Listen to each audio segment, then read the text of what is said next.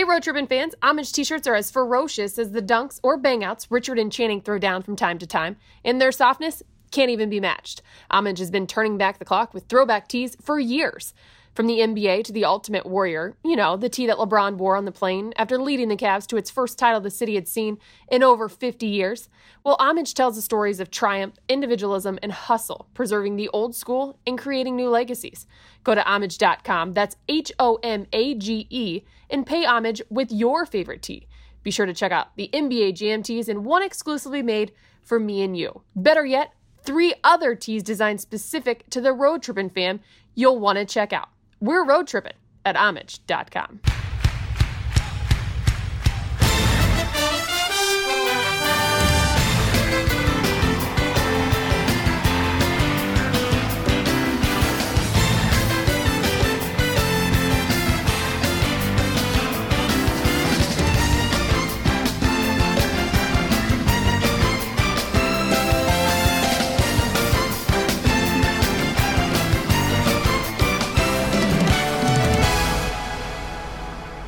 Hey, Road tripping fam. I know, I know, it's been a minute. We feel it too. Lots of moving parts in this thing we call life. So, with all the change, we had to figure out our lane and the perfect path to get us back to where we want to be. You know, that path that has you all laughing, believing, and loving every second of what we roll out. So, with that, here we are, cruising. But to give you a quick update before we dive into today's episode, here's the deal. Richard Channing and myself, large in part because of all of you, wanted nothing more than to keep things happening, despite being literally all over the map. Which, major congrats, by the way, to Richard on his 17 year NBA career and his success thus far post hoops life. Is anyone surprised? I didn't think so, me either. Which, with all that said, Richard and I will be keeping things rolling from LA. In fact, we'll be doing more than delivering you guys podcasts. How about a road tripping show, like on TV? Anyone? Yeah, it's already in the books. Episode one from LA coming soon. Stay tuned. From LA, though, back east, Channing, loving life in the land, is now joined by Cavs radio play by play John Michael, who will keep you all entertained per usual. I mean, if I could drop a Kill a Slay line right now, I would, but I'll leave that up to the man himself. And then the latest update that we are so excited to share with you now is on this exact platform the hilarious, amazing duo from Portland, former Buckeye, yes, Ohio, I get it, I feel you, Evan Turner and Trailblazers sideline reporter, who I adore and know you all will too, Brooke Olzendam, have officially joined the fam. In fact, as we've learned listening to all of you, our fans, there's nothing more humanizing about road tripping than allowing professional athletes to get together to share their stories. And on this specific episode, the Portland duo will be reminding us all of how powerful that can really be. So before I throw it out their way, I just want to say again Thank you from all of us to all of you for loving us the way we all love you. We're so excited to ditch that road stop and be back in our lane, road tripping. So, hey, next week, Cleveland will be dropping an episode, but for now, let's send it out to Brooke, Evan, and their guest, Blazers guard Wade Baldwin. I promise you guys, you will laugh, you'll learn a little bit, and maybe even shed a few tears. Brooke, it's all yours, girl. Thank you so much, Allie Girl. This is our first, oh my gosh, I'm so excited. I can't even believe it. Our first road trip. And this is Brooke Olzendam, and I'm with the one and only Evan Turner. When I found I was going to be doing this road trip and podcast, there really was only one ET. There's only one choice, in my opinion, who I wanted to do it with, and it was you. And I'm so so excited that you said yes. Oh no, I appreciate it. When, you asked me, I didn't, I, didn't, I wasn't really sure if it was a one thing or like an ongoing thing. But I was like, I already said yes, and I can't let Brooke. I was like, Are you sure? I'm like, yeah, I just said yeah like three times, and she comes up to me yesterday on a plane like, "Are you still able to do it?" I'm like, "I just told you like ten. I'm not about to leave you hanging." I know, but it's like one of those things where your time is very precious, and yeah. this, you know, this will be an hour around plus, you know, on the road, and I know you have people probably in every city, and you're tired. Yeah. So I just wanted to make sure you really meant it. Yeah, no, for sure. I, I, I know I had I'm people's champ, so I know I have like a duty. Like people want to see me, people want more of me, and I, you know, I usually do like these Instagram live posts or Twitter, and every now and then I might hop on once every couple weeks, mm-hmm. and people are begging for it. You know what I'm saying? So I, I understand I got I got a duty to really express my mind. So it's your responsibility to. No, no, it really is straight up. Like I used to do what was terrible. Hopefully the NBA don't catch wind of this so they can ruin it Yes, I can't wait. and, and put the shackles on us. But I used to have a, a Snapchat account. So every single day I would tell random stories about my day or I would make my own twists and everything like that. And then some somebody from the league started following me and just ruined it. And now I just can't even. I haven't been, you know what I'm saying? A lot of people who hit me up are like, yo, why don't you ever post anything on your story anymore? And it's like, because I, I got to go commercial. You know what I'm They put the kibosh on it, or you just felt like you I shouldn't just- do yeah, it anymore. Yeah, I just felt like I shouldn't do it anymore because like whatever I think I'm gonna do or say, which Correct. is why sometimes I just try to stay inside. You know what I'm saying? But you still are very open and you bring people into your lives via, well, Twitter also, but really with Instagram. Like I talked, even Coach Stotts, who you know, he Yeah. has an account and he, we don't know what it yeah, is. I don't know what it is neither, but he talks to me about it, about it the next he follows day. everything. Yeah. And I was, t- we had a chalk talk at Buffalo Wild Wings with, with Coach last week, two weeks ago. And I said, have you ever coached anyone more entertaining or more hilarious than Evan Turner? And he said, no, I haven't. And he goes, if you do you follow him on social media? I was like, of course I do. He's like, it's very entertaining. So even Coach thinks it's Oh, entertaining. no, no, that makes me that makes me happy because sometimes I don't really do it to try to be like hella entertaining or whatever. I I just do it because I'm a fly by the seat of my pants Yes, type of you are. individual. Yeah, so I just whatever feels right, I try to make sure I just if I feel like doing it, I just say what I feel, I guess, and hopefully it doesn't get me in trouble. And luckily it hasn't. Have so. you ever regretted posting anything? No, I don't think so. I, I actually, no, I don't think so. For the sake of just like, I believe it's supposed to happen. Mm-hmm. It was already written, and honestly, I know this is cliche, but like you learn from it. Mm-hmm. So, I guess like even though it sucks at the time, best things I posted could be regretful. I learned a lot from it. Mm-hmm. Like uh, they say, make an ass out of yourself by assuming. Mm-hmm. I think I gained knowledge in a sense of I would hate to walk around ignorant or, or to be in the dark in a sense. So Mm-hmm. a lot of times if I'm booyah or you can laugh at yourself, Absolutely. that's a funny part. But oh, I actually do have a one. so I messed around like when I was a rookie, and this is just the theme of my rookie year. Just shit didn't go right. I um, I, I don't know what I was doing, but it was the anniversary of Biggie Small's death Yeah. and I accidentally said happy birthday. And that that went viral. So I remember Lou Williams being like like re, like uh, quoting a tweet like really ET really so I just, I probably didn't look at my Twitter for like a week and a half. I was so embarrassed. I'm like, come on, Evan, like you you got to be like that's when I felt like I was like, man, for sure I come off as corny, corny as hell because who don't know like but when people don't comprehend, I was running, moving all over the place. Yeah. I didn't comprehend it. I'll tell myself in my head, like, yo, it's the anniversary of his death, not his birthday. So don't get it mixed up. And what, what do I do? I'll get it mixed up. So, You didn't like put a cake or anything, like a cake emoji. nah, Okay, nah. This is back in 2010, 2011. Oh, so those were not- emojis, you know, I don't know if the youth is listening, but emojis did not always exist. So, I just saw Lou Williams last night here at the hotel. oh, did you? Mm-hmm. That's funny. That's my guy. We got the same birthday. Uh, Oh, speaking of birthdays, how about that? You have the same birthday. Who, me and Lou Will? Well, well, you just told me that. Oh no, I thought you were talking about. I, I, yeah, I just said that, but I thought you were saying we had the same birthday. I'm like, damn, you had a birthday, I meant you, you, you, you wished Biggie Smalls a happy birthday. Oh, yeah. I'm saying it's Oh, shit. ironic that you both have the same I birthday. don't always follow the conversation around the corner, but yeah, no, I see where you pulled that from. Yeah, absolutely. Me and Lou Williams have the same birthday. He's a Scorpio, as am I, and uh, every year I always, you know, he's my vet, so every year I always try to make sure I give him a, a honorable post because Lou Williams is like a modern day legend for real, for real. What what kind of guy is he? a great, just a great individual. I mm-hmm. think besides who what he's been known for, he, he's a legit person. I know for mm-hmm. sure he's always been there for me when when I need him. He's always gone outside himself to even when even when it might not seem as though anybody knows is what you're going through. He's always making sure Yeah. Making sure you're okay. When I would get into certain situations, he would take it upon himself like it happened to him. You know what I'm saying? Yeah. So I always thought that was dope about him.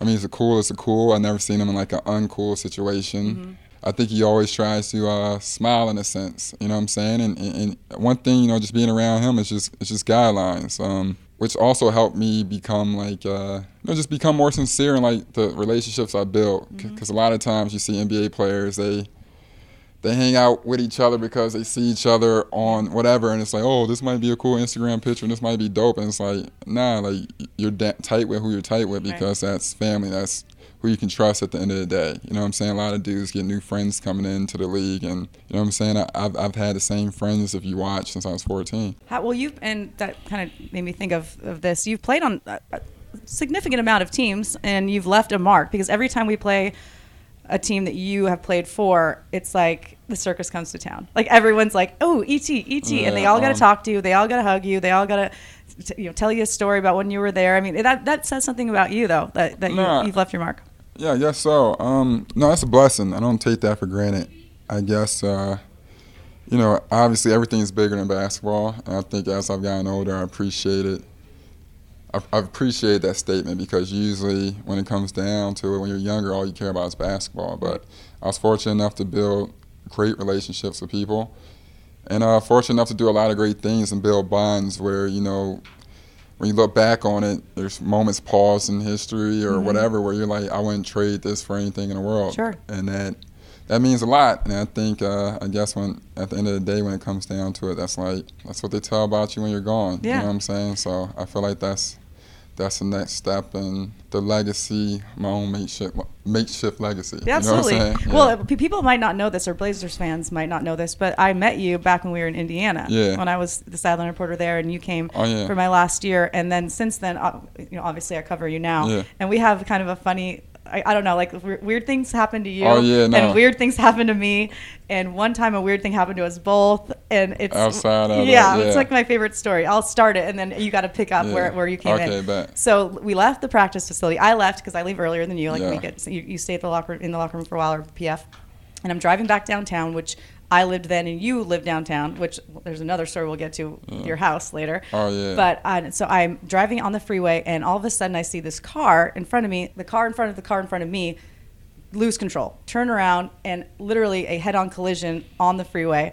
H- huge wreck. So I pull off and I go in, and one of the, the, the girl that was in the car, the airbag had gone off. She was in a daze. She was out of sorts. Definitely out of it. Definitely out of it. So I'm trying to talk her down and be like, okay, you're okay. And I got 911 on the phone, trying to get her to stay. She doesn't. She wants to get up because she's scared and she, I don't know, she didn't want to stay in her yeah. in her in her place in her car. And so all of a sudden, while I'm dealing with all of this, I hear, "You need some help?" And I look over and there you are in your in your oh, Rolls Royce. Yeah, yeah. nah, yeah, that was funny. Um, no, so when I was driving home, I remember that, and I was like, it was traffic. I was, yeah. I'm like, damn, traffic again. So I was pretty pissed. then I was like, so obviously, like everybody else, you look at the the accidents. So I'm like, which morons did this? Like, you know what I'm saying? like, so I look over, I see it's Brooks. I'm like, oh my gosh. If I see her talking, I see her talking to you know, a guy or whatever. So I'm like, well, at least let me get out and make sure she's okay. You just never know. Some people just, some people just don't have, you know, just don't know how to settle things the right way. So I was just making sure, like, hey, is everything okay? So at least if you know somebody tries to beat you up, I can help a little bit, you know. so she's like, no, I wasn't in an accident. She tells me who's in an accident. So I'm like, well, well, I already got out the car, so.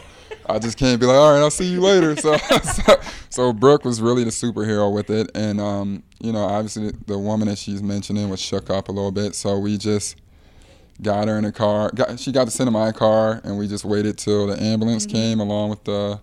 Yep. The what the police officers or whoever else, yeah, because you know Portland only has two lane highways, so it was like that. So we just uh, we just talked to make sure she was okay, and then Brooke was like, you know, you were sitting next to, and the lady, and she told her, and she's like, "Well, my, my dad loves the Blazers." Like, like you know what I'm saying? so she came back, came back to life, and um, she I, came back to life.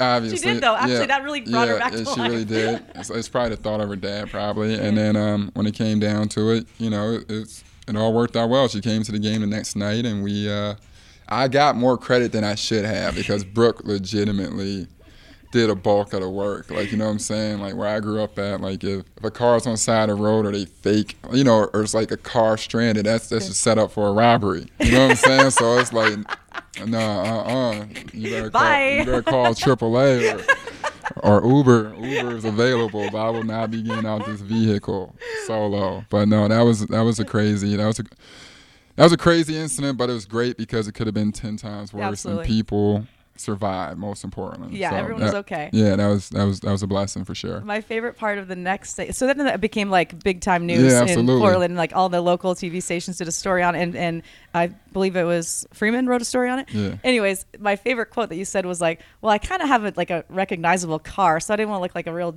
jerk driving Yeah, by." Bro- Brooke's like, "I know that." No, of course, yeah, that was another thing. So I also thought like, damn, it's Brooke, like you know. So if I kept going, and like Brooke's in trouble, and she knows what type of car I drive, and I'm just like, like just looking straight Like, ahead. I don't see you. Yeah, see you. that'd, that'd be so rude and so disrespectful. so I was like, damn, I definitely got to pull over now. Like, you know what I'm saying? That would have been that would have been horrible. A flat. T- I would have been I would have been emotionally hurt. I would have I would have been pissed. So I definitely couldn't. I guess it was just life. Life came full cir- surface. Yeah, and, and then she was yeah, like you're right. It was most important. Everyone was okay, but I'll never forget just hearing that. And then remember those kids drove by. oh yeah, yeah. Oh yeah, and then so I was in full like freak out mode. I don't handle stress well when it comes to stuff like that. You were very calm.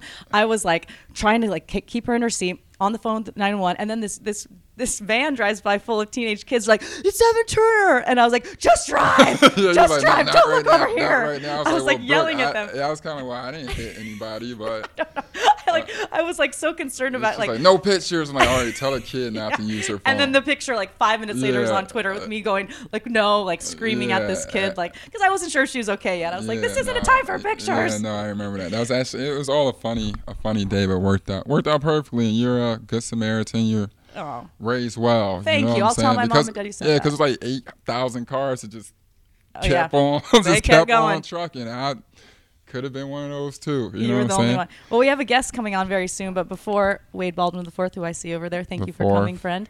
Um, before we get to that, real quick, not you've had many a story about cars for some reason. The one when you, were you in Philly when you ran out of gas? Oh no, Was that I was playing for Philly, but I was in Columbus, Ohio, and Oh, I ran out of gas. I didn't really. I don't like stopping for gas, obviously, and I didn't know the car. I was driving one a new car or whatever, and um, to my defense, the gas tank said like a quarter tank, but in certain type of cars, I guess they. I, I've learned that they run differently. So I, I I remember the girl I was dating at the time. She's like, "You need to stop and get gas." And You know what I mean? Like, don't tell me my business, devil woman. Like, you know what I'm saying? Like, bro, I know my car. Like, okay, I'm, I know my car. So, so take it easy. That's it. I know that bad boy just. Actually, my best friends call me right now. I could tell it fun, funnier he was there. So that, that bad boy just got pulled over, man. I was in the middle, middle of the highway like a true true idiot because I spent however much money on a car. I didn't want to stop and get forty dollars worth of gas. I, rem- I remember joking around because my buddies came and brought me gas. Actually, he came and brought me gas. The guy FaceTime me right now. That's so funny. He came and brought me gas, and my buddy PJ Hill was taking a video of it. And I'm kind of like, well, nobody follows PJ. How bad could it be? Yeah. You know what I'm saying? So I'm like joking around. And the next thing you know, like legit, an hour later, it goes viral. Yeah. And then, uh, remember my mom was pissed. Like she was like, she was pissed. She's like, you think that's funny? Like you think anything you were doing was funny? Like, like you know what I'm saying? Like, like you're out there, like come on, you have to do better. And I just remember like, mom, who would have thought people would have followed PJ Yeah, Hill like yeah. that? Like you know what I'm saying? It went viral. It's just it was just a slow day in sports overall. What's up, Road Trippin' fans? As we all know, RJ and Channing may technically not be on the same team anymore, but whether they like it or not, they'll always be looked at as either an old married couple or teammates for life. If not for their unique bond, we wouldn't have been able to start Road Trippin' and expand the show to what it is now. Uninterrupted and State Farm have gotten together to bring you The Sixth Sense, where NBA teammates like Stanley Johnson and Andre Drummond show how they get each other like no other, the way RJ and Channing do here on Road Trippin'. Check out The Sixth Sense with Johnson, Drummond, and other NBA teammates on youtube.com backslash uninterrupted. And maybe you can get a teammate off the court that gets you too.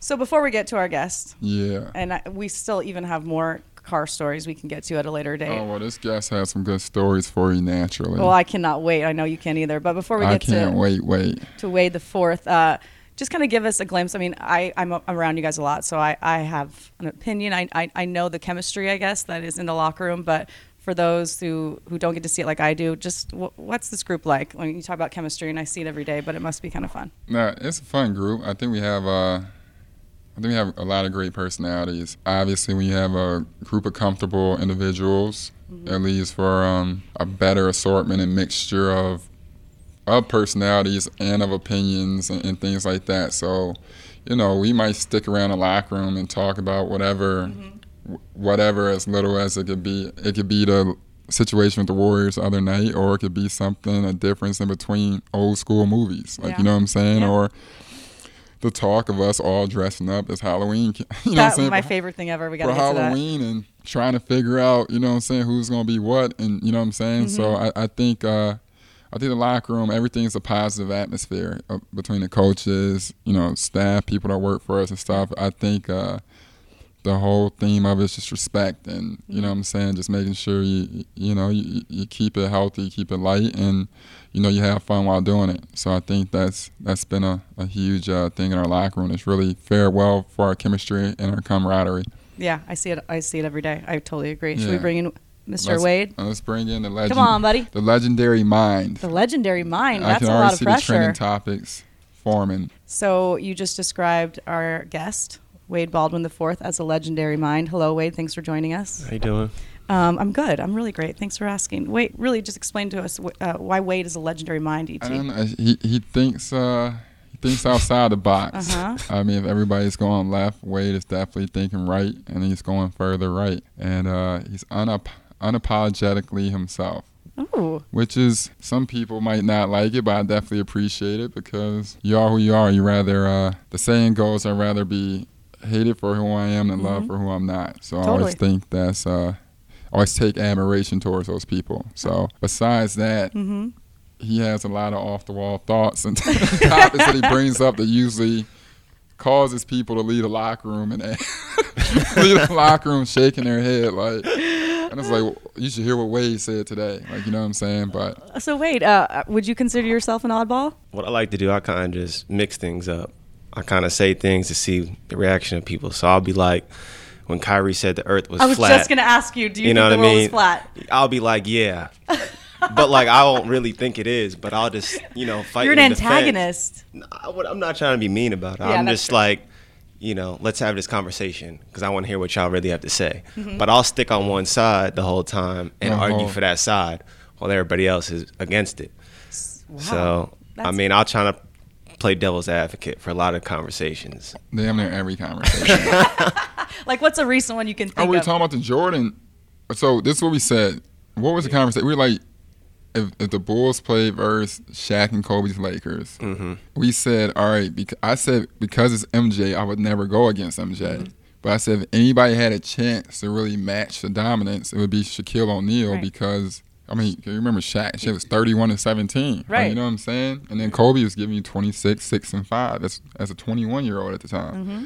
So when it comes down to yeah. it, you know what I'm saying? That I team, do. That team was pretty dominant. It's, and then he didn't believe. He, no, no, I was with the Bulls. You were arguing. Then no, you said, no, Bulls. you said the Lakers, that duo was not better than. Who did you say? Did you say I said older? the, orig- the original Lakers team, like, like Magic, Kareem. That team is better than the Shaq and Kobe. That's what he's Laker arguing. team to me. I just don't. I don't know, man. I just don't see it. And then I, I, I don't know. But basically, we went in one big circle, and as you can see, I don't even remember what the argument was because he took it away from the two topics and then said, "You got my opinion." Like, ain't nobody asked you that shit. All right, stay on topic. And then next thing you know, it's just. I didn't get home till 4:30 that day, and that was basically a light day. I was supposed to be home at one. Everybody was against Jordan and I wasn't. Jordan. MJ, I was not. For no. the majority of the group that was in there. Michael, I wasn't. They said it's going to game seven. I said it's not going to game seven. But never they have Michael Jordan on their team. He's never been to a game seven. I don't care who it is. Look at you. It's who it is. It's who he is. At that point, I think it should be conversation over. Yeah. Because I think Michael Jordan has gained the respect of every basketball player who's ever decided to dribble a ball, professionally, collegiately, or amateurly. It just is what it is. And these dudes up in here saying, you know, Lakers, Shaq, and Kobe are going to beat them. Mm-hmm. I just can't have that. So did you really be- you really believe that, or were no, you no, just trying did, to have no, an no, opinion I actually did believe different? that one. Okay. And I'm not even. I don't. I'll go on record and say I don't think Michael Jordan is the best player to ever play. What? I'll I'll say that. Mic drop. Yeah. See, okay. that's that's something that someone will get mad about. You know I'm mad. I, mean? I, think I'm mad. No, so who do you think was the yeah, best who's player the best ever player play? other than Evan Turner? I Obviously, that that goes without saying. Don't even put me is. in there. I think Kareem is. Okay. Well, yeah. Okay. I think he is, and then I think it's just between Jordan and LeBron. And really, you know, I'm not going to get into that because I. this know, is the low. place to do it. I said who was number one. Okay, okay. You know, I'm not going any further than that. So who do you think's better now, LeBron or Jordan? I personally like LeBron. Oh my gosh. I personally think LeBron. I get better. it. I get it, ET. Yeah, I that's get what I'm it. saying. but you know, Why though? Tell why? me. when Why I think though? of when I think of basketball, right? I think Yeah. of it's not just about scoring or defending. Like, Bring up the LeBron- 88 season MJ, please. Read me those stats. but look, So- LeBron, Pull the LeBron. stats. There's nothing on throughout the course of LeBron's career. There's nothing on the court he's not been able to do. He's been able to rebound, assist, score, up defend. He's done all aspects of the game, and I think better than Michael Jordan did all the aspects of the What do you game. mean? MJ averaged 3.2 steals one season. I get that's that's You defense. know how hard it is to steal the ball. but what about times from but what about rebounding, blocking? So what was it- what was his down- assisting? What did he struggle You know. with? You, you're saying assisting? I think he's a master of kind of every stat you can go down. Maybe you can get into Did you percentages see and all the, that. the but 88 stats? Let me read Okay, these. we got. We're pulling up the 88 stats. We got the. We got the laptop. Go ahead, ET. Read them. So MJ shot 53% from the floor. My man also averaged Again, 35. if I could say No, if I me could say it's a tie, if I could say it's a tie, I would. He averaged allow ties. Specifically, I've never seen Michael Jordan play. Bruh. I've only seen LeBron play. Bruh, so MJ I'm gonna say LeBron. Okay. Wait, That's MJ what I mean. That's M- what I mean. Listen to me. MJ so, because I understand you make your, your point. Okay, go ahead. Of course, but I just don't want you to walk around here Uninformed. clueless. Yeah, uninformed. I, I'm, so in I'm aware. 88, all right, 88, he averaged 35 points, six assists, five and a half re- rebounds, 3.2 steals, 1.6 blocks, and he won Defensive Player of the Year as a what? A guard. Mm-hmm. So, so, so, so please respond. Like respond. Like, That's for and that's for a 53 percent from the field. No, that's for a season. You're right. I'm not gonna go stat for stat with you. I just think in my brain, since all the people that I've seen All right, so in my age group, It's more of a I was born in '96. I only knew basketball kind of when LeBron and that 03 class came in. So that's kind of when basketball in my I mind forgot starts. you was a young punk. You know what I mean? I didn't see Jordan. All I see is highlights But of you Jordan still think. stories. But you still know His enough career that you average- I just think Kareem is so much higher Oh, no, in okay. all the other cat and like No, I in mean- scoring and his dominance is just like No, but at the end of the day, no, I, I dig you. Kareem's been dominant since he was since he was uh, High school. a high schooler, and then he goes to college. They changed the rules for him. Mm-hmm. It still didn't matter. He won- what he went three three college player years, three whatever. Mm-hmm. Then he won five titles, the all time leader in points. points, hella like blocks, steals, assists, all that good stuff. Played like twenty years. hmm Definitely, I can understand what you're saying at a at a very high level. But I don't know. MJ is just a great one, man. I, I only understand. He's No, like he a is. superhero. He's just like a superhero. You, so you believe that Michael's the best ever? I think he's the greatest ever for sure. But I can see statistically, hmm uh, it could be very, very close. I could come off as If I- mis- I I can come said- off as misinformed. I and it could be Kareem. Absolutely. This is the problem. They like to isolate me out of out of things, and I said it's either LeBron or Jordan. It's it's really a tie for me, and the only reason I'm saying LeBron Yeah. is because it's what I've seen with my two eyes. Okay. I never saw a Jordan play, Yes, I Okay. get it. so I'm young, and I'm gonna go with LeBron. it's your it's your gut But if. I'm sitting here arguing and you're gonna quote me, I think it's really a tie. I don't really know. So is LeBron that one person when you hit the floor, you were like, "This is who." Like, who did you want to play against the most when you stepped into the league?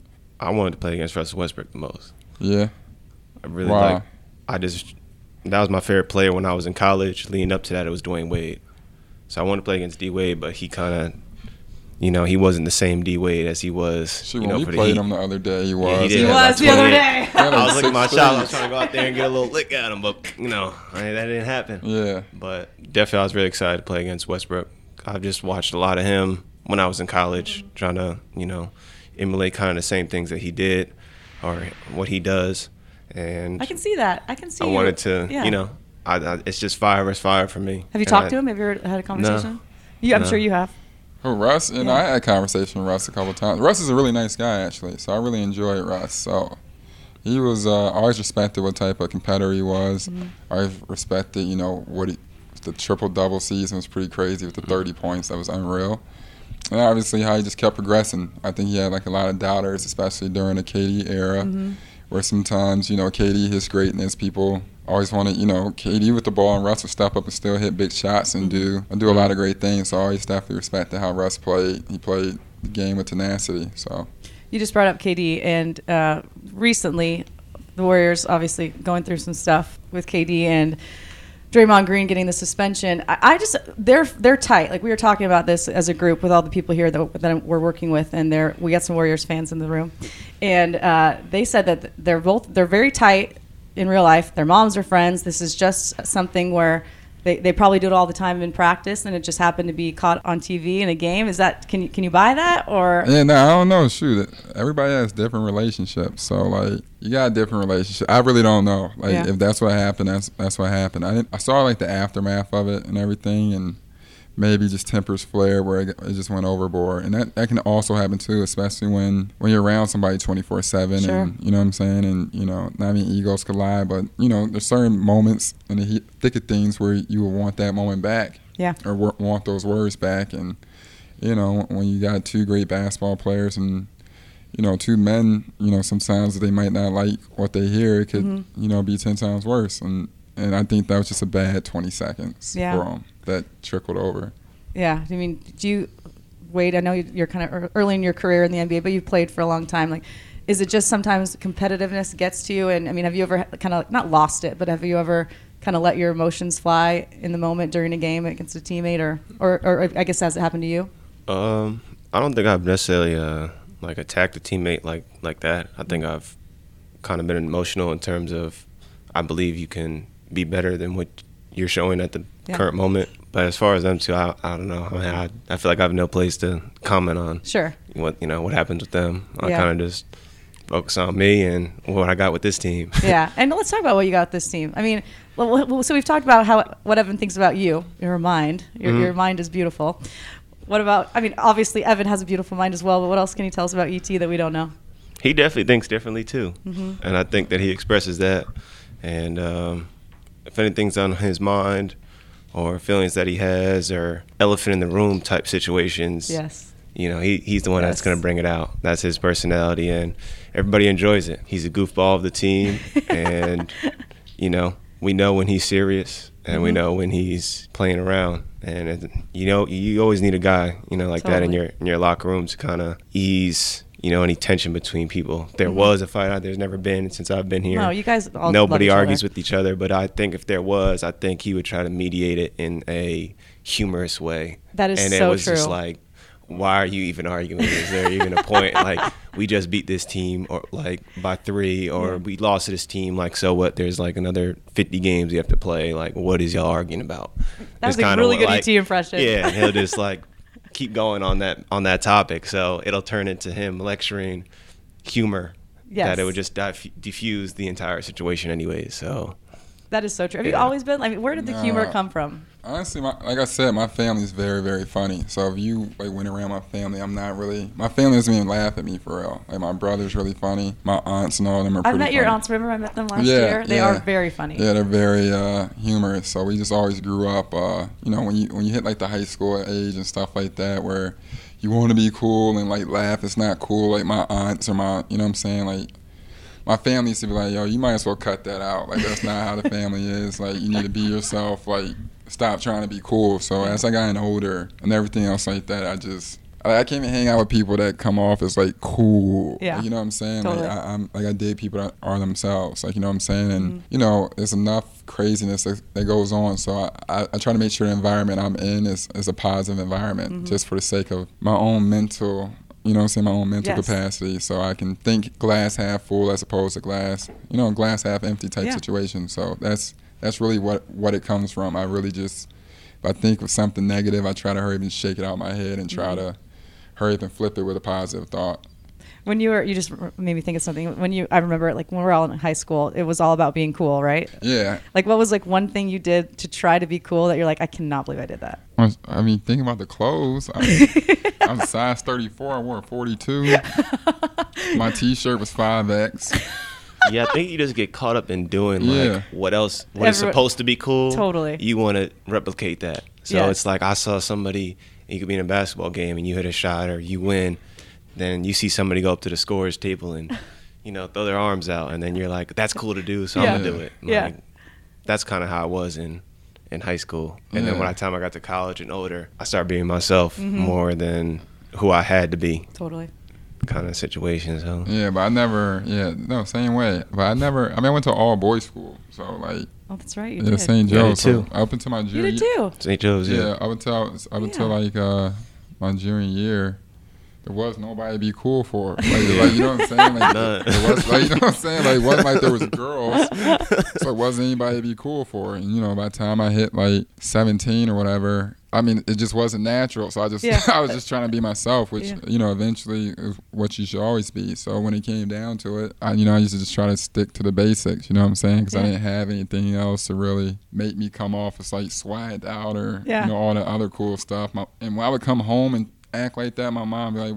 You know what I'm saying? Yeah, Boy, if you don't they kept you in check. yeah, yeah, I would get, you know, my mom was still whooping me. Like, you know what I'm saying? so like, if I came home with any type of lingo or like I come in and try to like speak a certain type of way, she'd be like, "Yo, not in this house." Like, you know what I'm saying? Yes, so, I do. You know, my, I wasn't, my, I wasn't allowed to be cool, so I was able to take care of myself. That's basically what Irish Shame said. So, Now you're super cool. How did you guys meet girls? How did you like hang out with girls in high school? Oh no, I wasn't allowed to have no girlfriend neither for real. For but I mean, by the time I hit at St. Joe's, you basically this sounds so weird, but it's not. You basically put the thought of women outside your head. Like I was, Seriously. and my mom, my mom for one wasn't. She said you can't have a girlfriend because you don't have no money to have a girlfriend. I'm not paying for dates. That was for sure. So I was like, oh, I guess that's a point. Then, then I had to come like I could either hoop or I had to go right home. So I didn't have like room to just go over. Like I don't know. No way. So like they just were not in your mind. You didn't. No, I mean I didn't have. How was I gonna get there? Take the bus to their house? Like I didn't have a car. Like you know what I'm saying? So then when it came down to it, like I didn't have like cell phone or anything. Yeah. Like so, when it broke it down or whatever, like during that time, the time my junior year hit and went co-ed, like I was hella hyped to go co-ed, but I was hella nervous because I was like, damn, I haven't.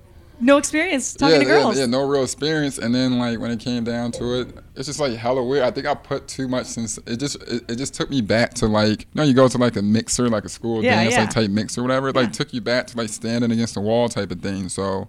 You know, back then I was, I was no for real. Like that, no, I'm serious. Back then I was hella shy, and, like hella quiet and stuff, in a sense, around people I didn't know. When people were hype about that, I was like, oh gosh, like now I gotta deal with this shit. Like, you know so what I'm saying? funny. But then eventually, you would never guess. But then, but then, like once I started like getting comfortable, like with with any new situation, it takes me a while to warm up, Sure. as you may very well know. Mm-hmm. So by the time I hit like my junior year, like going my senior year, I got a girlfriend. But I'm still so focused on, you know, my my mom and everybody was like had me focus on reaching my goals, going to college. You know, I really wanted to hit the league and all that stuff. Yeah. So. You're I, yeah, I didn't have, you know, all my time was taken up with basketball and school and stuff, so I didn't really have time or once again money or Mm-hmm. I was taking a bus. So like in Chicago, a girl lives Mm-hmm. wherever, you know what I'm saying? That's a two hour bus ride sometimes. Do I really like her that much to take yeah, a that's two what hour I'm bus saying. ride? Yeah, yeah. So, you know, even yeah, even through college I was mostly focused on getting to I was I really wanted to make it to the NBA. So like I didn't mind you know, taking It's a good thing. yeah, for sure. And then back then, I was too emotional to deal with women too. I was the exact opposite. I was gonna say I have a feeling Wade is the opposite. I Oh, was he's a '90s kid. I was '80s. So you know what I'm saying? I was Were you girl crazy?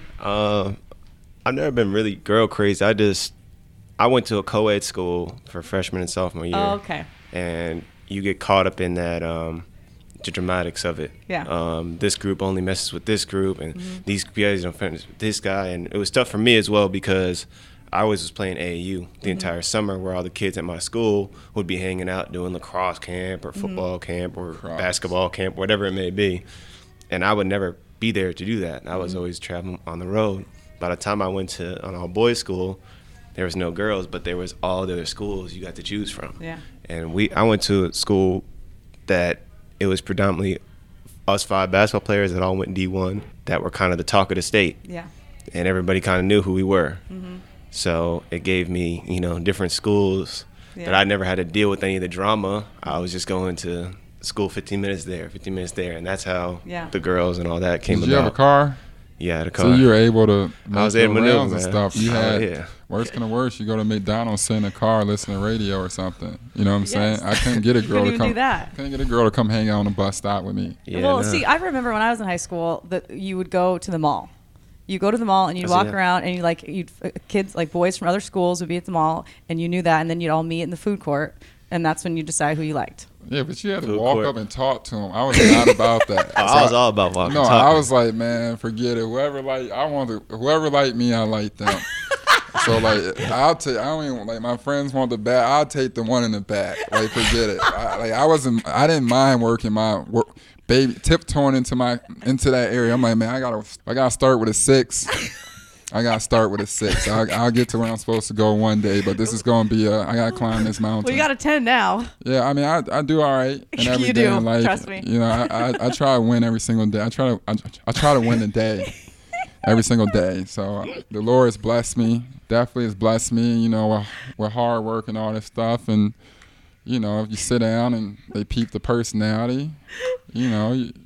Luck is just on your side. Now you you are more uh, choosy. Oh no, uh, uh Like, if, you well, you don't. It's not still if they like you, you like them. Oh no, no, no. Yeah, I'm definitely like, yeah, of course. Like I would like to be in a relationship. Yeah, of yeah. course. I definitely. It's not like, hey. You're. It's a different world for you now than it was back then. Oh no, of course. On top of like, yeah, it just is what it is. I mean, I, I I'm not like, of course, like the person I date is very attractive. Obviously, in my mind, like a beautiful woman. Mm-hmm. But yeah, I mean, back in the day, you might you could have seen me with a six. yeah, with six, but like I, I had I had a shallow Hal type of personality, so I'm like, damn, she cute to me, shit, because she was a cool ass person. And yeah. like, Evan, what are you doing? Like, you know what I'm saying? yeah, you know what I'm saying. But still, you know, I think I think that's the beauty of the complexity, like I spoke on before. Yeah, beauty and complexity is important to ET. He really put the emphasis on beauty and complexity. So I want to talk to you about something. I want to talk to you about your um your low key R and B career. Oh, say what? My my man Wade. It's a lie. Are you gonna drop? Can no. you can you sing for us? I can't sing. What? What's happening? Now, how are you gonna say a thing sing. like that? I cannot sing. what are you talking about? I cannot sing. I talk about singers though. Only you can see Evan's face right now. He can't sing. He just loves R and B. My fault. Yeah, you just love R and B you know, 2000s, nothing before that. Really. Like what? Like who's your favorite? I like Chris Brown the best. No. But I know that brings a lot of people upset. We're just talking that. about his musical talents. Tell the story about what happened in Vegas. Oh, oh yeah, I, mean, I saw Usher. I saw Usher. He saw, saw Usher. Usher. So we're at the pack. yeah. The yeah was the first like. Oh, I loved I, like, Usher. Was on. I real. met Usher in London really? when I lived there. Can I get a picture? Of He's course. 40. I'm 22. It's not like I'm asking some 28 year old dude for a picture. no, he's listen, 40. So we're in the back. What what fight were we at? It was Triple G Canelo. Yeah, Triple G Canelo. So we're just all hanging out, we're chilling. So you know, obviously, the fights that ended early, like the pre-fights that ended early. So people, we had like two hours because pay per view had to time up or right. whatever. So had like two hours. So when we're sitting there, we, we, see a bunch of people walking by. So it's like some people be like, "Oh, this is that person. Oh, that's that person." Yeah. So you know, I don't really say much. Wade don't really say much. Yeah. So then you just hear Wade say, oh shit, that's that's Usher. Right there in my head, I'm like, yeah. It's like, oh snap, that's Usher. I'm like, Usher. Yeah, that's that's Usher. So he said, bro, that's Usher, bro. Yeah. So I turn my head, I look back, I don't see Wade nowhere near me. Ah. So I'm like, so I'm basically like, yo, where do you go? So I look over, he's across the way, like talking to Usher. And Usher's a nice guy. I'm like, listen, I get it. You don't know, but so then when he comes back, I'm like, wait, what was that about? Man, that's that's my guy, G. I love Usher. And he's uh, what, where you say he's going at? It's a nomad. He's like, man, he's going to nomad tonight. We should pull up. my fam, I am not going. I know. I'm rocking with to nomad with Usher, but he was he was Usher mad. tough. No, I definitely. I, would have said yes. You know what I'm saying? I, I would have like, said yes. I was. I really like Usher. There's a few people that I really liked. I really like Floyd May- Mayweather. Yeah. Roger Federer. I like Roger. I would approach Roger Federer. Yeah, Floyd Mayweather. Okay, those are the two. And Will Usher. Smith was there. I would have, would have but he was kind of just in passing, so I wasn't gonna hawk him down. Yeah. Usher would just stand there. I wasn't just gonna hawk him. And that's about it. It's kind of like the the age. Gap. I know. I get you know, it. like I wouldn't go up to Drake and be like that. I feel like he's just not super iconic for me yet. I get it. It's and he's just closer to my like age and culture. I think those dudes were all before me. Like I was I was like five when yeah. they had music coming out. Like yeah. they were the first people that I ever listened to. It's like it, it, takes you back to your childhood. Yeah, I'm sure if Michael Jackson was there or somebody, this he would have been running up there too, or Prince or somebody would have been there. Not saying Usher's that big, but yeah. he would have been running too. No, I no, I for no, sure. I, sure, I, I, bumped into Bieber one time on an elevator. See, I wouldn't do that. No, Bieber but Pete Gang, G, I thought I wouldn't either. So I'm in Orlando. so I'm it's like 2012. We're at the Grand Bohemian Hotel so I walk up in there. I walk on the elevator. So I'm with Jrue Holiday, and maybe Lavoy Allen. So when we walk in there, I'm kind of like walking. So I kind of have my back turned. I see like two, two. I feel like seeing a security guard, and then like a short white kid with a scully on, and then like a jacket on. I'm kind of like, the hell? It's like 97 degrees outside, right? so I look back. I'm looking I'm like, oh, sh-. like I don't know what happened. oh shit, it's the beep. Like you know what I'm saying? so we turn around. I'm like, what's up, bro? He's like, nothing, man. Just was just at Shaq Shaq's house, something along those lines. And then our elevator went off. And like when me and Jrue, like when we got to our floor, me and Jrue hopped off the elevator. I'm like, oh my gosh, bro. I like I caught the fever, G. Like I understand what it is, and like dead ass. Like I couldn't.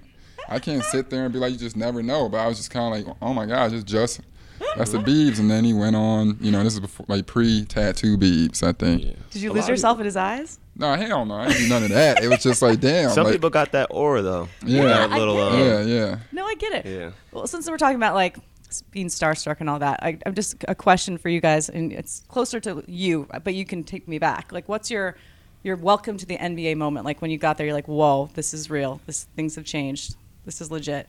Welcome to the NBA moment. It was weird walking in and seeing um, Vince Carter as a teammate.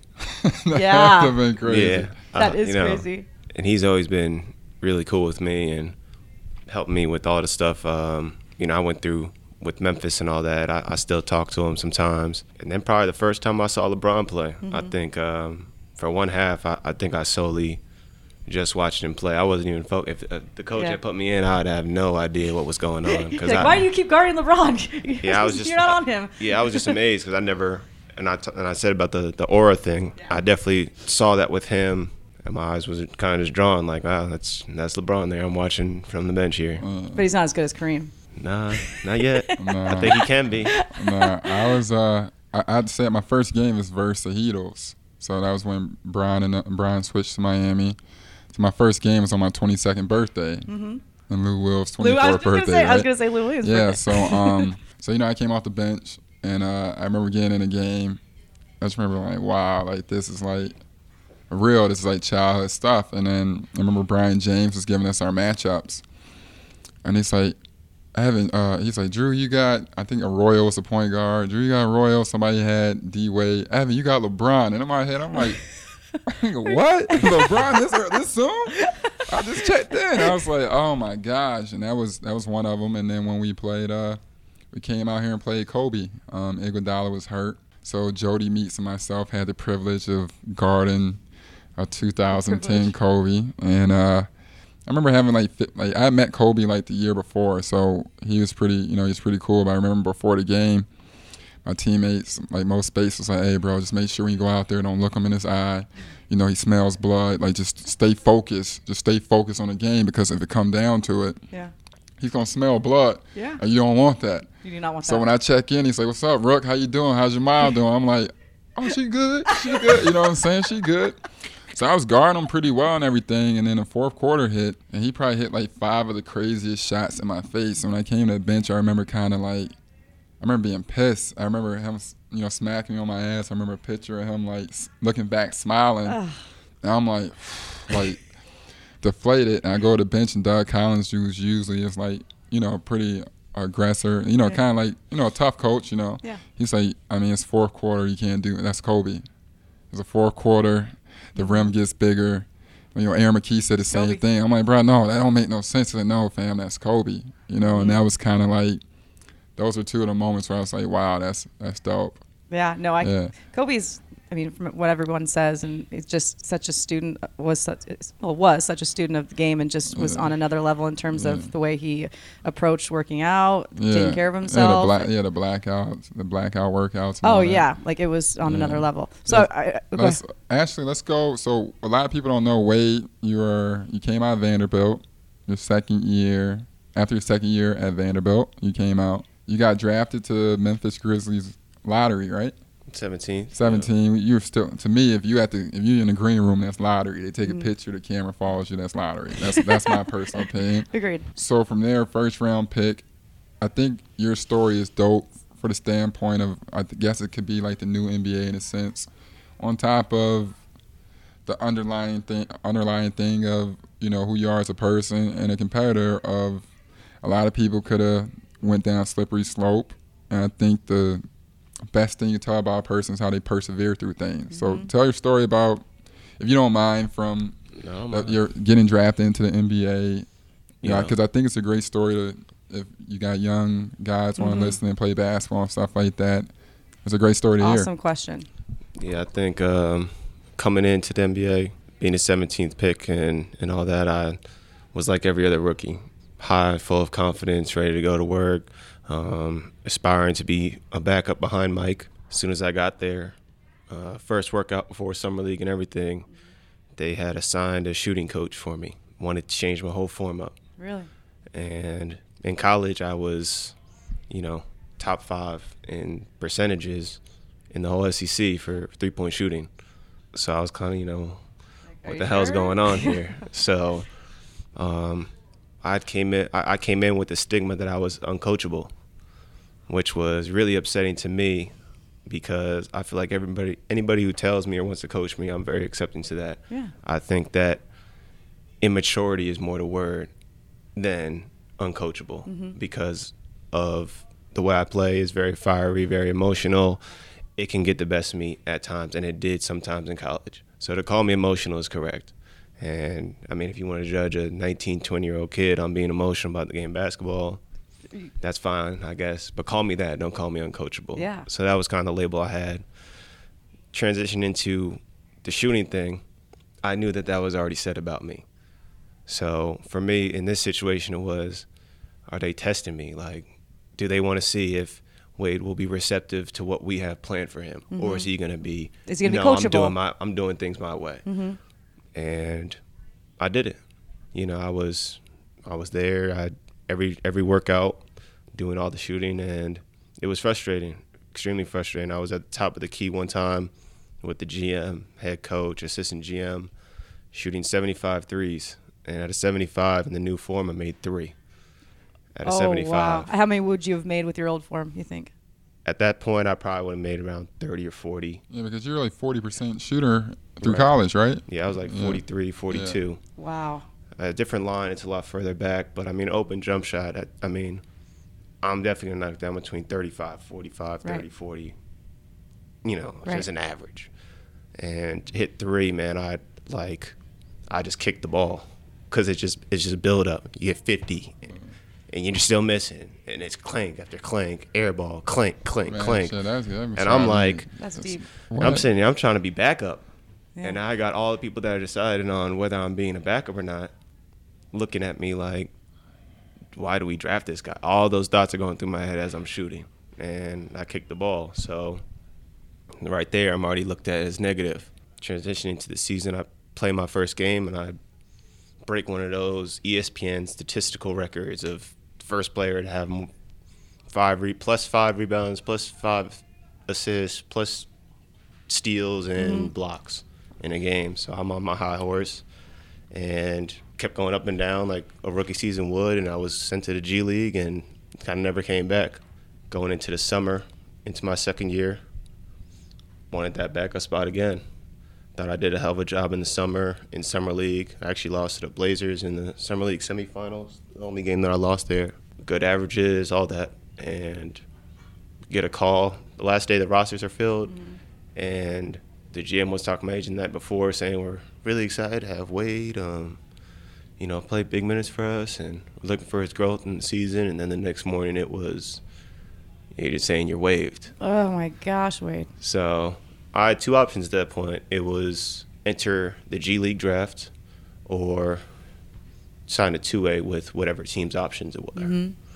So I had four teams that I chose to could choose from, and I chose Portland for some reason. I think um, it really came down to New Orleans or Portland, and I chose Portland.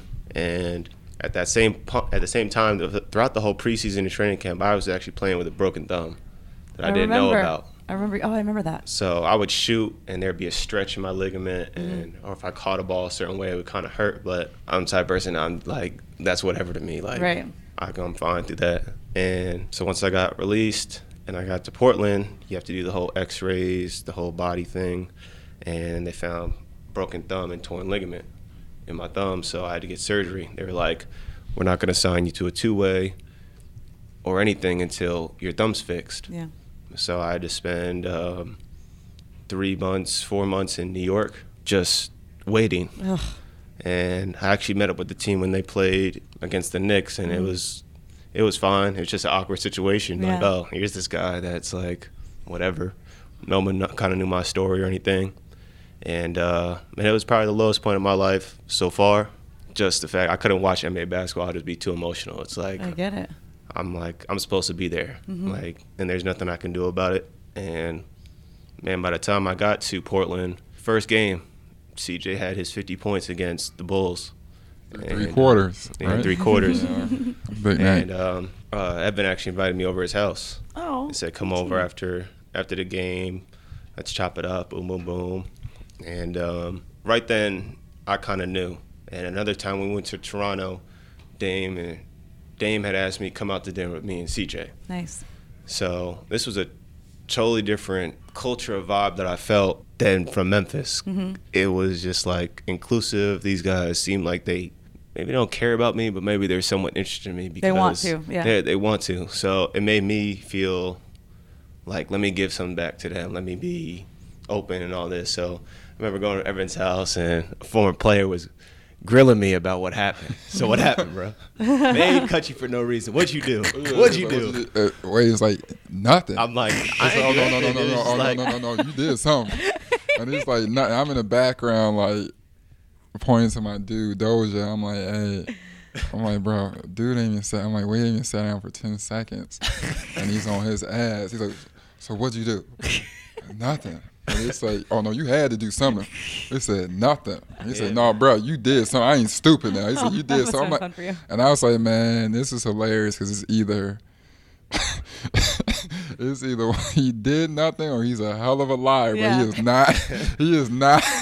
He's not letting it go. And and my guy was not letting it go neither. He was like. No, no, no, no! You did something now. Like the whole Yeah. thing, I'm like, damn, you barely know him. Like, shit, that's a personal. But I remember it had me dying laughing. Well, what would you? What advice would you have given Wade at that time when someone like a young guys, coaches come in and trying to change their shot? I mean, what what advice would you give to I them? think, would you um, have given Wade? I think the biggest thing in regard, I remember Aaron McKie used to always tell me from the get go, especially when I was going through my struggles. He said, no matter what, through thick and thin, is you gotta remember who you are, because people might te- might seem to forget, and uh, you know when it comes down to it, you are who you are. You know what I'm saying? It's like I always take it back to the Lion King thing, like uh, when Rafiki hits Simba Yeah. and he's trying to tell him something and this and the other and he's like you ain't know like you ain't know who you are and you're speaking. You know what i'm saying? It's like you're a king. You know what i'm saying? So when it comes down to it it's like you're one of 450 players. You obviously you know when it comes down to it those odds are definitely tough to get into to break into the nba Yeah. so i think I used to always have a black or white type of black and white type of situation, but it's, I feel like it's sort of gray area where you you grow in, and I think uh, know, when it comes down to it, you, you always have to be confident, be your own best friend, your own worst, you know, critic. But at the same time, when it comes down to it, everything's about progression and, and leveling up, and you know, obviously, how you come back the next day. I think the Angela Duckworth says it best: grit is what makes people, you know, special, and what continues careers and stuff like that. So when you go into the league, and he came in like 19 or 20 you know, it's a, it's a men's league, so you know sometimes if people are outside things or whatnot, they might not know how to, to you know relate to a 20 year old, or they might take his energy, which it seems as though when I first seen, it, it's like no, he just cares about the game. Mm-hmm. You know what I'm saying? He might take it a little different, but at the same time, you know, I, I think sometimes you, you, the the biggest thing is knowing your environment, being aware, and and adapting to that because sometimes you know when somebody else's hand is on a button, doesn't matter what what they think, it's what they they want to think. But you know, I, I think Wade did what he's supposed to do. He could have went he could have went left or right. I think he, he came into our organization, and obviously when you hear about a guy getting cut after being a first round pick, I was kind of looking like, well, what could it be? You know what I'm saying, or what could it be? And you know, I didn't I didn't see anything off the wall besides like you said, he's a, a you know emotional competitor, and you know as you get older, it's a good thing. No, no, of, of, course. And once you get more experience, and as you get older, and if you can see this dude's at the gym eight hours a day, he really wants it bad. It's how you channel it. Yeah. And it comes from experience, for one, leadership and coaching on how to positively channel it. Mm-hmm. And you you can flip ways, and it can go from a you know it can go from a crazy way and where it might not be great to going back to being everything you wanted to be like like the Derrick Rose situation. You know what I'm saying? A couple years he was down for a while, and now he's back on possible All Star, mm-hmm. 50 point game, and it's yeah. resurgence. And I think that I think as a pro or as anybody in life, you just got to keep swinging until you get a hit, and you ride that wave. You know what I'm saying? And I think another, uh, another tough thing for for me was how alone I was off the court. Yeah, for sure. Um, coming out of college, um, all my friends are still in college. They literally just graduated. I still have friends there in college. Going to work every day, being around those guys. At 20, being rooked or whatever you want to call it, and then coming home to nothing. Yeah. Uh, my mom did live with me in in Memphis. She lived, you know, 10 minutes away, but at the same time, I'm I'm feeling like I'm a man. I'm feel prideful with myself. I don't need mm-hmm. my mom anymore. Yeah. Like I'm gonna handle this on my own. But you probably did. I was happy that she was there for sure, and it was just tough coming home. You know, every day to my own thoughts. Right. Uh, you know, I'm just like, I mean, I, I kid you not, my workouts for the entire time that I was part with Memphis was 15 foot form jump shots around the horn. No dribbling, no pick and roll, no, nothing. Your my, mind like, must have been. I mean, that's a mind F. Oh no, yeah. absolutely, and no, like, for sure. My reps were the G League games or the NBA games to figure it out, which I took as a challenge for the longest time. But you know, you start peeking over and seeing how other rookies and your yeah. you know contemporaries are rocking. It's mm-hmm. kind of like if I had that, I mean, I'd be straight. Yeah. But you know, that wasn't the case for me. So I continue to fight. I'm still in a position where I'm continuing to fight mm-hmm. and, and, see what happens with it. so why? I, first of all, thank you for sharing that. I mean, that's yeah. we all go through stuff oh, in our lives. Great, yeah, yeah, that was a great story. Was yeah. A, it's a great story because, like you mentioned, ET, like it, you, you persevere, right? And mm. what's supposed to come to you will come to you. So I guess my question is, why now? On the flip side, turning it positive, why is Portland the right place for you? Why is it the right place for me? I think it's because the surrounding cast. I think it's very important that you're in a good working environment and you have people that teammates that believe in you. I think back to last year, I didn't play at all, at all, at all, at all, and something cracked. Dame had his son, and Thank you, Dame it was on my yeah, yeah, and I yeah, and I told Dame, yeah. I said, man, I whenever whatever gift I can give your son on on our birthday, like he's born on March 29th, like oh, you uh, same as yours, same as mine. Stop, that's, that's so right. It was, it was your like, birthday. It was oh like my crazy gosh. coincidence. I get to play against you know the Grizzlies team. after just being cut. Yeah. yeah. Oh. And then I get to play against Houston, who was like the best team in the league. Yes. And yeah. man, I think I did a hell of a job, you or the did. best that I no, that I could job. do. And I think a lot of it was just having the support of the entire coaching staff and player. I, I remember going from the end one in Memphis and the entire bench gets up to try to help me up. Yeah. You know, or I'm guarding James or Chris and everybody's cheering me on. I mean, like that camaraderie is almost like collegiate. Mm-hmm. Yeah. And sometimes in the old organization, mm-hmm. I didn't find that. It was kind of like, all right, good job, bro. Yeah. Whatever. It's I'm family. Like, damn, I'm trying to. Yeah. I should. That should be me. Yeah. But now, like, I'm not playing at all. But I'm happy as hell. And My my dad came and visited for two weeks and had nothing to say but great things about Evan. You're he he likes to say Evan's the reason why we're playing so well right now. I I, I, I totally agree. And I, you know that's ta- just where mm-hmm. and, and I agree with that. Mm-hmm. Now Evan is somebody who you know I would love to play with what Evan's doing right now, but uh. he's a good guy. He's doing the right things, and his team is winning. You support each other. And I can be selfish, and I think when I if I chose to be that, I wouldn't really be here. So yeah. I'm gonna continue to be a good teammate, and when my time comes, or somebody goes down, hopefully not, or mm. whatever coach decides to put me in. I'm just, just the next guy up. Yeah, I'm crying funny. right now. By the way, everyone at home, I'm no, crying. No, like legit. this is like the honestly, that's no, I love this story. No, it's legit. We, we joke around a lot, and I said the other day, like a lot of times you enter the NBA, and obviously people don't comprehend, and sometimes media they might come from writing about lacrosse and they just only care about you know what I'm saying certain type of stories. But a lot of times it's important when you get a chance to tell your own story because mm-hmm.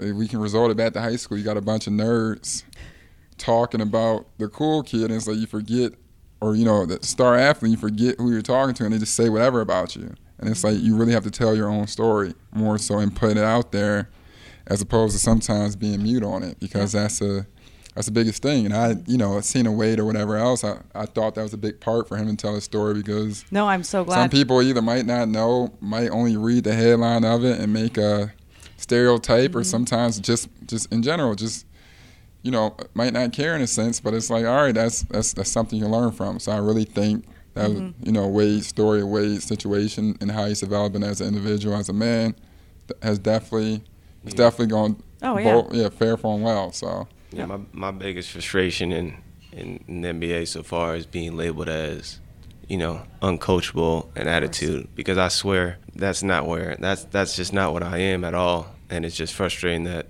you know that's what's said about me. Well, you're and I get rewriting it. it right now. Yeah. Hopefully so, but I, I think that I just play with such a and I approach basketball with such a a passion, a love yeah. that I want to go so hard for the other guy. I, I tell my parents all the time my mentality on this basketball thing is to go as hard as I can to just build generational wealth. I always thought it was cool as hell that the Gates family is set for the rest of their life mm-hmm. and that they're good. And that's kind of why I play is for others. And even when I'm on the court, I love getting guys involved and then myself. I'll start mm-hmm. out with passing and passing and passing it, defending as hard as I can. Mm-hmm.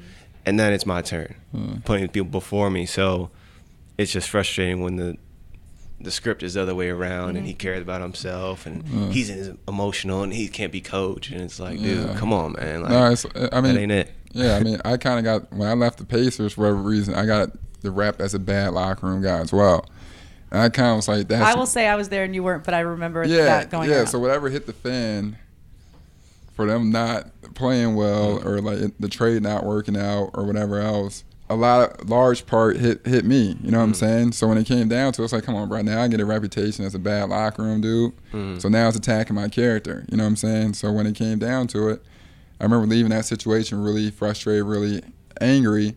My aunt said something. She said, you know, God has a way with dealing with people that mistreat his angels.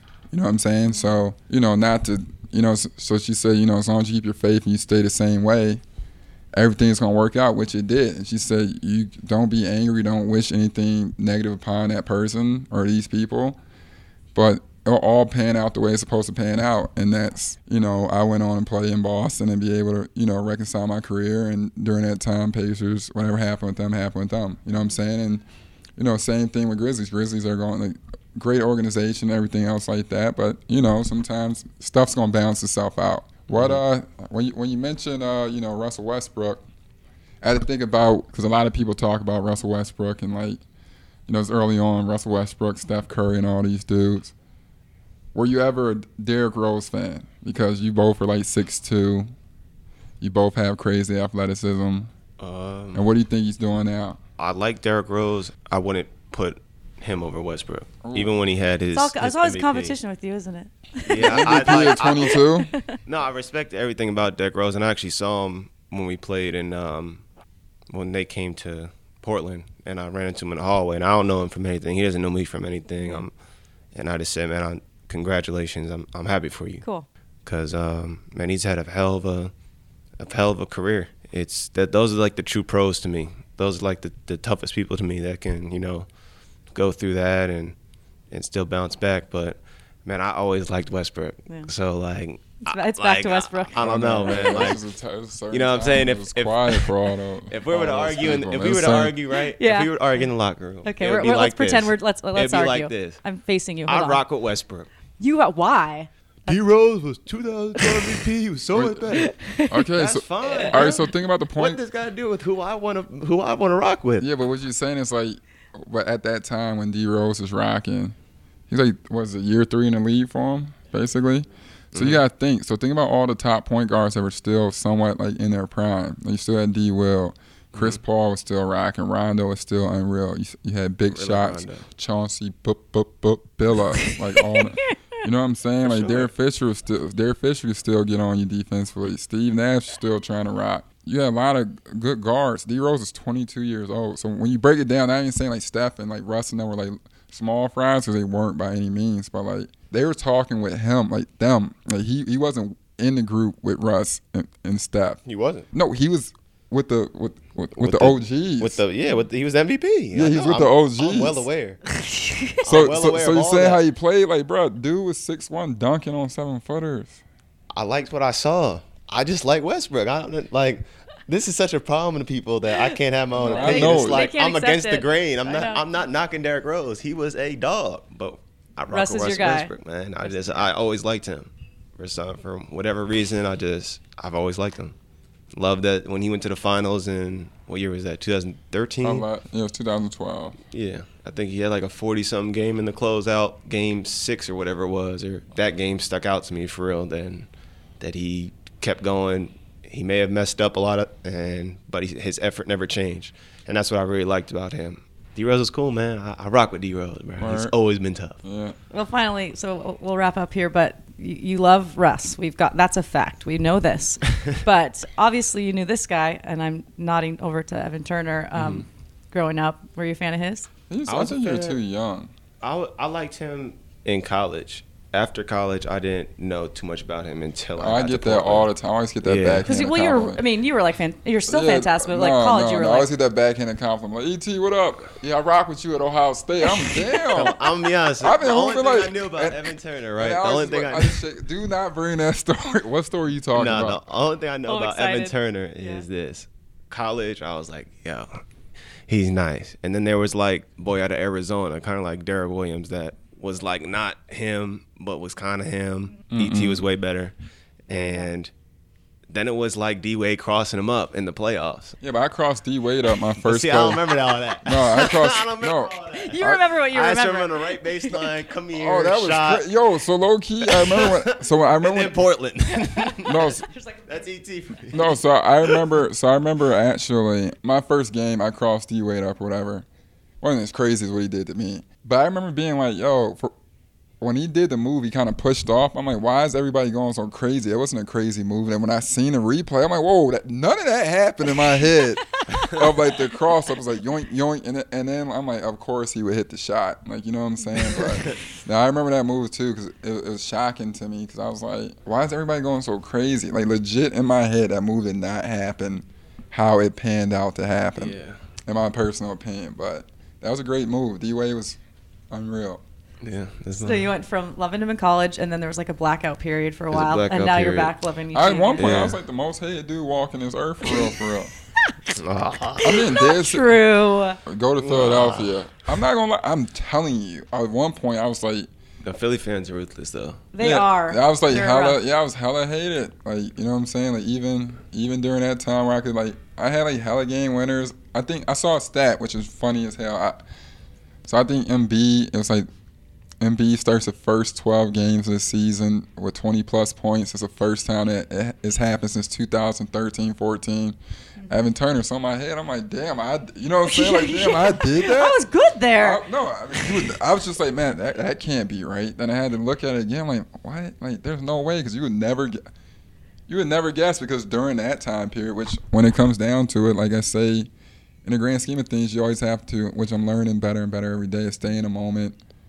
And, you know, believe in like a bigger picture because I would listen to outside crowd or outside yeah. noise, and I would look back on things where I would do some things great or it'd be a great building block on, but I'd be I would feel pressure. Sure. Because it wasn't as good as what people said, even though just getting to the point or getting get arriving when I needed to arrive. You mm-hmm. know what I'm mm-hmm. saying? Yep. So that was that was the point of it. But that was during that time, I, I don't think I even knew where I was at once I went from Philly to Indy. Yeah, you know no, yeah, that was yeah. that was a crazy time for you. And then, but then you kind of settled in Boston, and you and you're walked beloved. into that paper, walked into that cake. Now I'm sitting like a fat cat.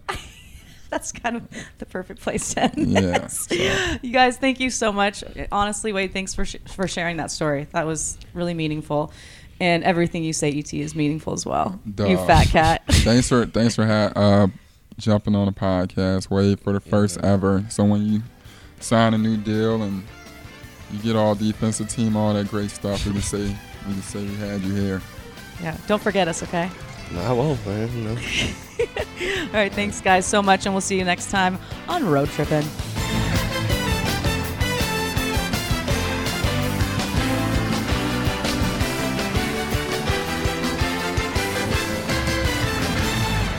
Hey, Road Trippin' fans, don't forget, we're working with a t shirt company that you may have seen around Homage. They're the ones that are responsible for LeBron's Ultimate Warrior shirt and many of the college designs you see on tees. As they pay homage to great moments in sports and inspiring stories, go check out their NBA Jam tees at homage.com. You're sure to be inspired, and we'll get a kick out of their special design for Richard and Channing, along with three other designs specific to the Road Trippin' fan. Get them while they're still in stock at homage.com.